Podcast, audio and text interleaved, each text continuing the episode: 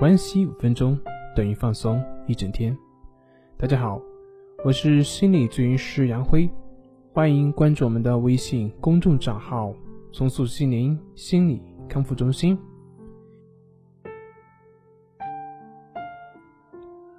今天要分享的作品是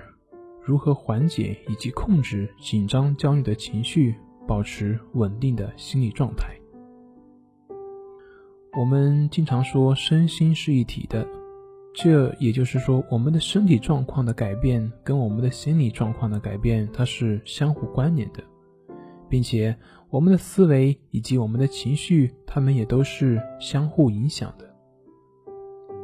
当我们处在负面的情绪之下，可能一时半会儿很难找到合适的方法，能够让自己走出这些负面情绪的困境，但是其实。我们往往会忽略一个简单粗暴、非常直接的一个方法，那就是跟我前面所说的一样，我们可以通过我们的行为来改变以及影响到我们的思维和情绪，通过我们思维改变，能够改善我们的情绪问题。比如说，如果说我们感到抑郁的时候，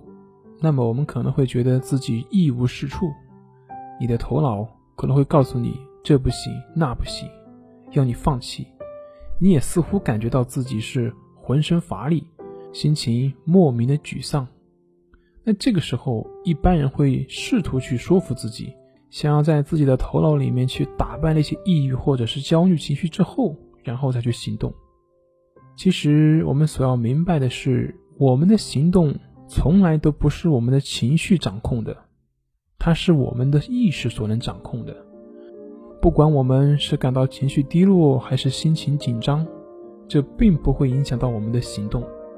因为行动只听命于我们的意识。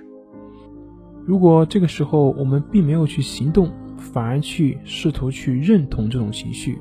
那么这种认同包括你试图去逃避它，或者试图去跟他辩论等等，这些都是认同。那我们就会陷入到这些负面的情绪当中，而无法自拔。不管你是排斥他呢，还是跟他辩论呢，或者是其他的，这都是一种认同的表现，并且这些会让我们自己感觉自己真的不行，这会加深我们的失落感，会加重我们的挫败感，会让我们陷入到一种感觉无能为力的一种状况。所以，我们应该怎么做呢？比如说，我们要跟朋友出去玩。那这个时候，不管我们的头脑是怎么跟我们说的啊，说我们怎么不行啊，怎么不应该啊，我们去了之后会怎么样紧张，会怎么样尴尬等等等等，都不用去管它，在行动上一定要勇敢的去做你想做的事情，因为只有这样，才能调整好你的情绪，让你看到你的思维的不合理的地方，让你知道现实和你所想象的往往并不一样，也只有这样。才能让你慢慢的发现，原来你的情绪并没有那么糟糕。而